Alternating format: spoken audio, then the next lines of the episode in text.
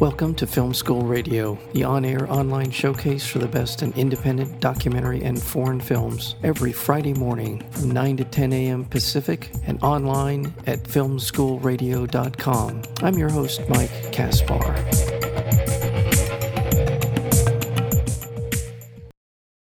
Blizzards of Souls pays stark witness to the horrors and brutality of World War One as seen through the eyes of Arturs, played by Otto Brankovic, an innocent sixteen-year-old farm boy turned soldier, too young to fight but too old to die. He enlists to serve in the Eastern Front of, with dreams of becoming a hero. Conscripted into one of Latvia's first national battalions, he soon discovers the grim reality of trench warfare. And I'm going to leave it there because there's so much more to this film. It's called Blizzard of Souls. And we're joined today by the director of this wonderful film, and that would be Zintars Dreibergs. Hello, great to see you. Nice to see you as well. Thank you so much for being here. And I, again, I had uh, this remarkable achievement, um, not only in the, the feel of the story, but also in the experience of what it would have been like in some cinematic way of having to live through a, a very brutal and ugly war. Um, tell me a little bit about the origin stories for where did Blizzards of Souls come from?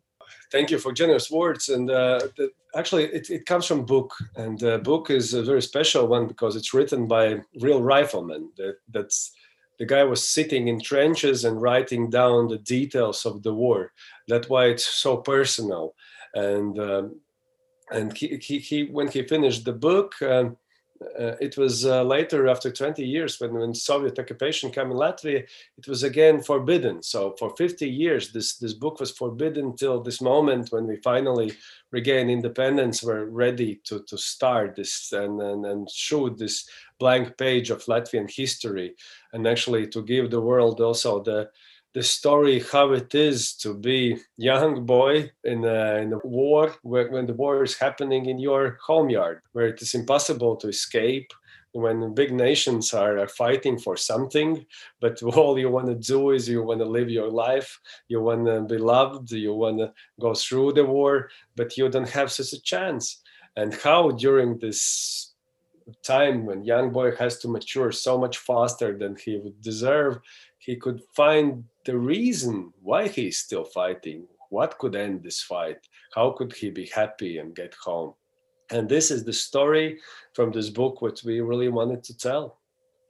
There are so many layers to the story. Not only is it a war, the the so-called war to end all wars, which is what World War One was called, but it was also this great clash of civilizations. Uh, the Ottoman Empire was collapsing. There were so many things. This is the beginning of the Russian Revolution, which all of these things are multi-layered. But in addition to that, there's the personal side. His family, his father was was a, an officer in the Latvian army, and there was this connection he had through that. He was in love.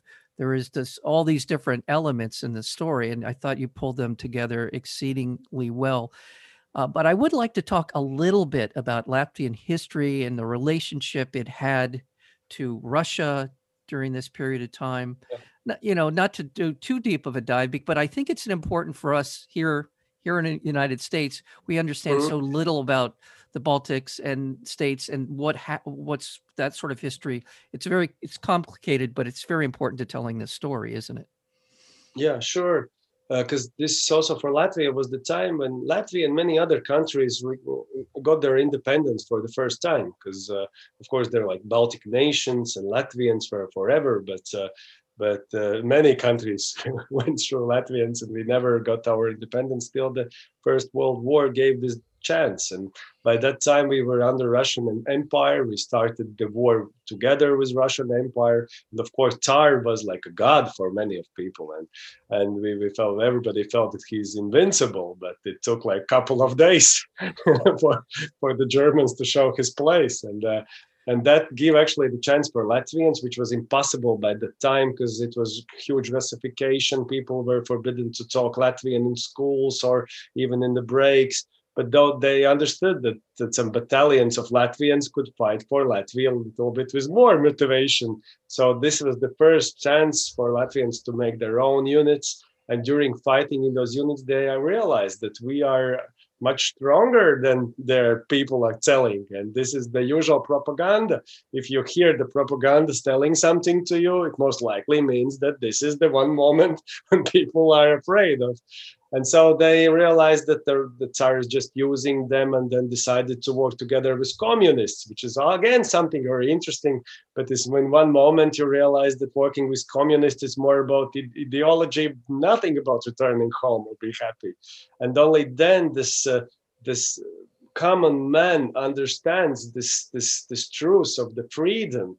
And the truth of the freedom is that uh, nobody else would actually take care about you and your family, about your home, than yourself. And the only way how can you be happy is actually to be free in your own country, and you, you should take care about yourself. And when you get this acknowledgement of your own power and need for freedom, you're almost invincible again. And, and this what happened during those wars, uh, what, what actually put the end in the war in Latvia. Because we somehow managed to, to fight for even one more longer than Great War ended in the other world. Yeah, because everybody was fighting who will govern this region. Yeah. So this is very difficult history, even for Latvian during the time. But but the, the, for, for me, it was this uh, very important. How can young boy during those fights try to, uh, they don't have such like T V stations, promote radios, they can't go to internet and analyze, because currently you are just lazy if you don't analyze, but but then it's impossible. And during those times to somehow understand what's the reasoning, what to fight for, uh, what can bring you to, to, to home, back home, that, that was huge, huge thing. Yeah. It's a fascinating part of uh, Blizzard of Souls is how tied up this history of, of Latvia is. And is it fair to say that this particular moment in history for the Latvian people is what sort of carries through to their independence to today? Is that where, well, a lot of that pride of nation and their breaking away from what was the Soviet Union and now into their own countries? Is, is it fair to say that this is kind of an origin story for all of that? Uh, we could say so, because because this time gave the belief that uh, that if people want, they are strong, that they can fight for their land, that they can own their own, they can govern their own country, that you don't have, don't need the help from somebody else to, to govern your country and to right. be good at your own. Yeah, yeah, this was very important time for for understanding the wars of the free, the, the yeah, the wars of the freedom. That's the one of the main reasoning why this uh, book was forbidden for so many years, for right. whole generation. Why, why those riflemen who were fighting during those days, they never got goodbyes, because uh, uh, during Soviet time, even if they survived, uh, nobody was telling about them or what they did and what they sacrificed. Yeah. Want to remind our listeners, we're speaking with the uh, director of this terrific new film called Blizzard of Souls. And we're speaking with Zintars Dreibergs, and he is uh, the director of uh, of the film. And it is going to be out on the Film Movement website. Uh, if you are interested in pursuing this, uh, they're on Facebook as well, at Twitter, at uh, Film Movement, and Instagram as well. So there are many ways for you to look this up and and check this out, because not only are war films a difficult shoot, a difficult film to make, but you picked one of the harder wars in some ways, World War One, to, to film. And this, one of the towering achievements of this film is your ability to put us inside in this very intimate way in the battles that we see going on in ways that are, are it's exceptionally well done in that regard, to feel the battle around you, but particularly as told from the point of view of Arturs, who is going through, as a sixteen-year-old boy, growing up in an in crazy, insane way of growing up, is how, how he experienced this part of his life. You're a cinematographer. I think we need to talk about how you shot the film and the and the look of this film. It is it is outstanding. So talk a little bit about your relationship to the look of the film, the tone and the look of the film, and, and your cinematography. Yeah, sure. Uh, together with cinematographer, we, we worked together before, and because we worked on a documentary. This is my debut movie. And uh, the thing we were talking from very beginning, how to make this movie. One thing is... Um, the story, I think, always dictates the way how you should tell it. Because for me, and also for for for him, it, the, the main thing is for the story to get through. But of course, we are in in crazy situation where you, I think you very much understand what are the budgets of the war film, but we don't have even two millions of U S dollars for for to make the whole movie.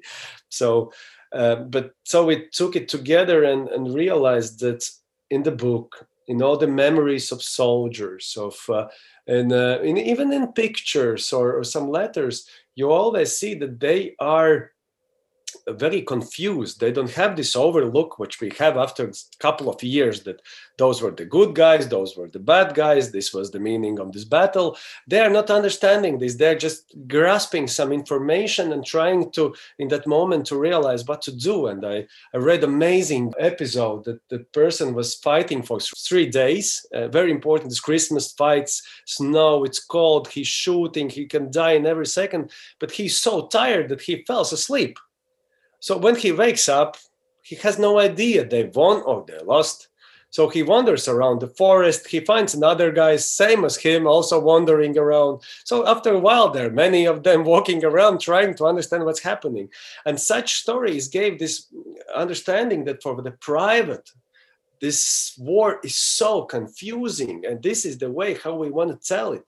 And I hope that uh, normal audience does not see it, but uh, we actually made a film in just three three shots. It's whether uh, it's always uh, about the main protagonist. If Arturs is here, camera is here. If he's in the room, camera's in the room, and we whether we see him or what he is seeing. If somebody is shooting just around the corner, of course he's not going and asking what's happening there. It's dangerous. So we have to guess what's going on there, what's happening behind that corner, in that fog, uh, uh, over that trenches. This is what we have to guess together with the main protagonist. And this, I think, we decided together that this visual style, together with some wider lenses, so you can also look around and try to see so maybe some new information, is the, the closest thing how we can give the experience of the private soldier. And this would be the way how we will make whole movie. Uh, that that felt risky, but we decided so we should do it because that's the truthful thing how to do it.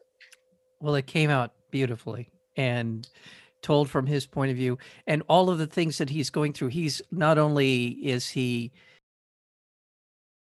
volunteers to to to sign up for this as a sixteen year old. They didn't want to take him initially, but his father is a decorated soldier in Latvia, and so they bring him in.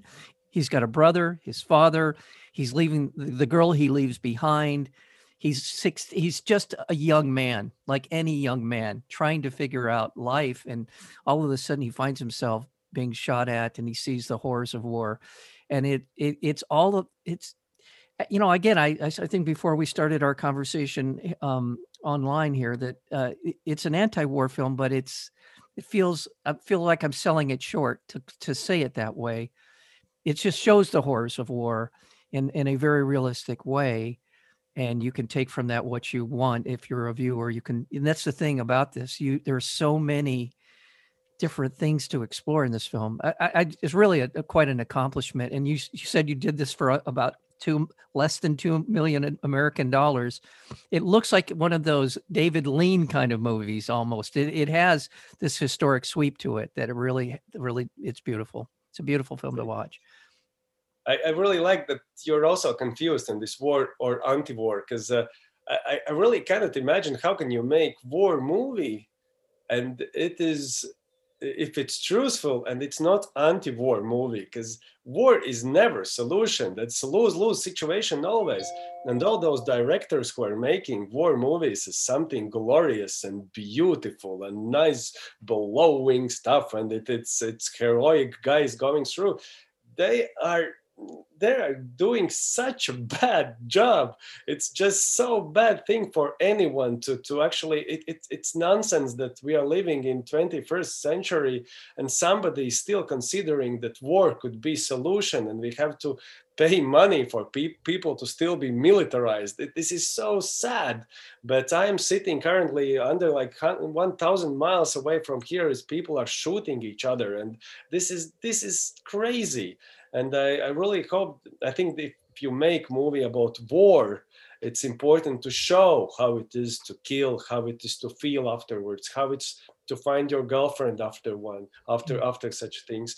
This is so important, personal things. And if you can associate with my main protagonist, I, I hope an audience could really more more understand uh, and remind, I would say not understand, yeah, remind ourselves that uh, all those people who are, are, are, are asking for violence are, think, are still seeing it as solution. They're just crazy.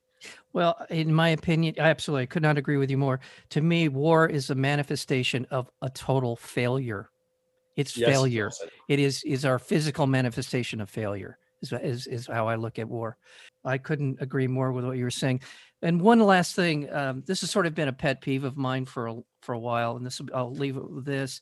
World War One to me is is one of the wars in is certainly affecting the world that was never really resolved. And we're still seeing it play out around the world, whether it be the collapse in the Middle East of the, the British Empire, whatever it might be, whether it be the effect on the Soviet Union that became the collapse. All of these things play out in many ways. World War Two is a direct result of the failure of World War One.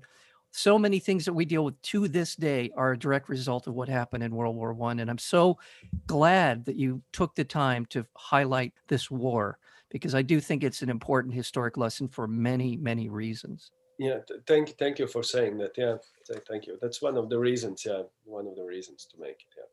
Well, I want to thank you so much for your time today. The film again is called Blizzards of Soul, and we've been speaking with Zintar Dreibergs, and the he's the director of the film, and uh, my it's an, been an honor to have you on, and I hope you'll come back when you have a new project. I look forward to your work. Thank you. Uh, I enjoyed this conversation a lot. Yeah, thank you very much.